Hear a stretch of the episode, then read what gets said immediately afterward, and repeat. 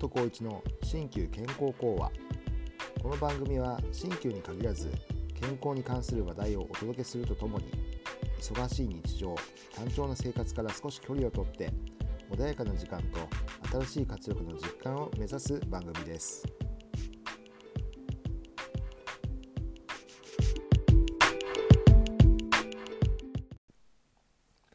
こんにちは、鍼灸師の松本浩一です。今回は長寿社会、前後編に分けた中の前編についてお話ししたいと思います。平均という数学的な数値の出し方は非常に誤解がありまして、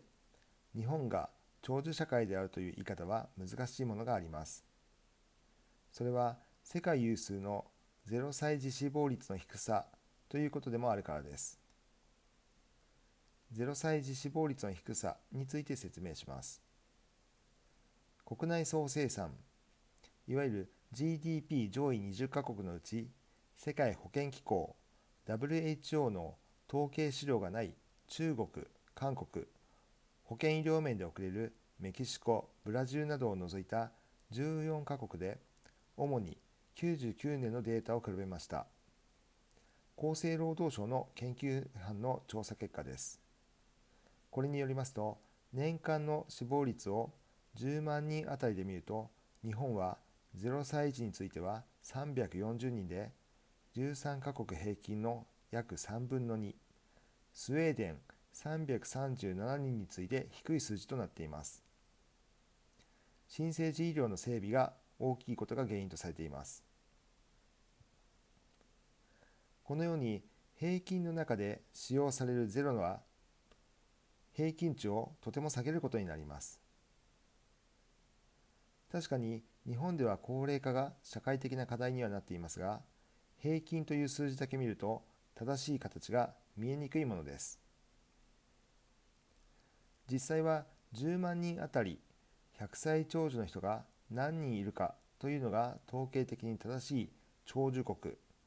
長寿村、長寿エリアの基準になります。ナショナルジオグラフィック誌の記者を務めるダン・ビュイトナーは、世界の長寿研究者とともに健康で長生きする人が多いエリアを調査しました。彼はこれらのエリアをブルーゾーンと名付けました。その地域が以下のエリアとされています。イタリア、サルデーニャ島、日本、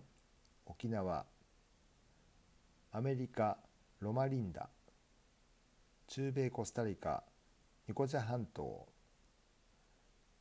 これらのエリアは世界有数の長寿の村とされています。その共通点は、適度な運動、摂取カロリーの低さ、植物性の食事、生きがい、人とのつながりなどが挙げられています。ひゃくさい近くになっても、それぞれ自分で農作業や家事、炊事など仕事を持っているといいます。これは都会ではなかなか見られない光景ですね。今回は長寿社会前編についてお話ししました。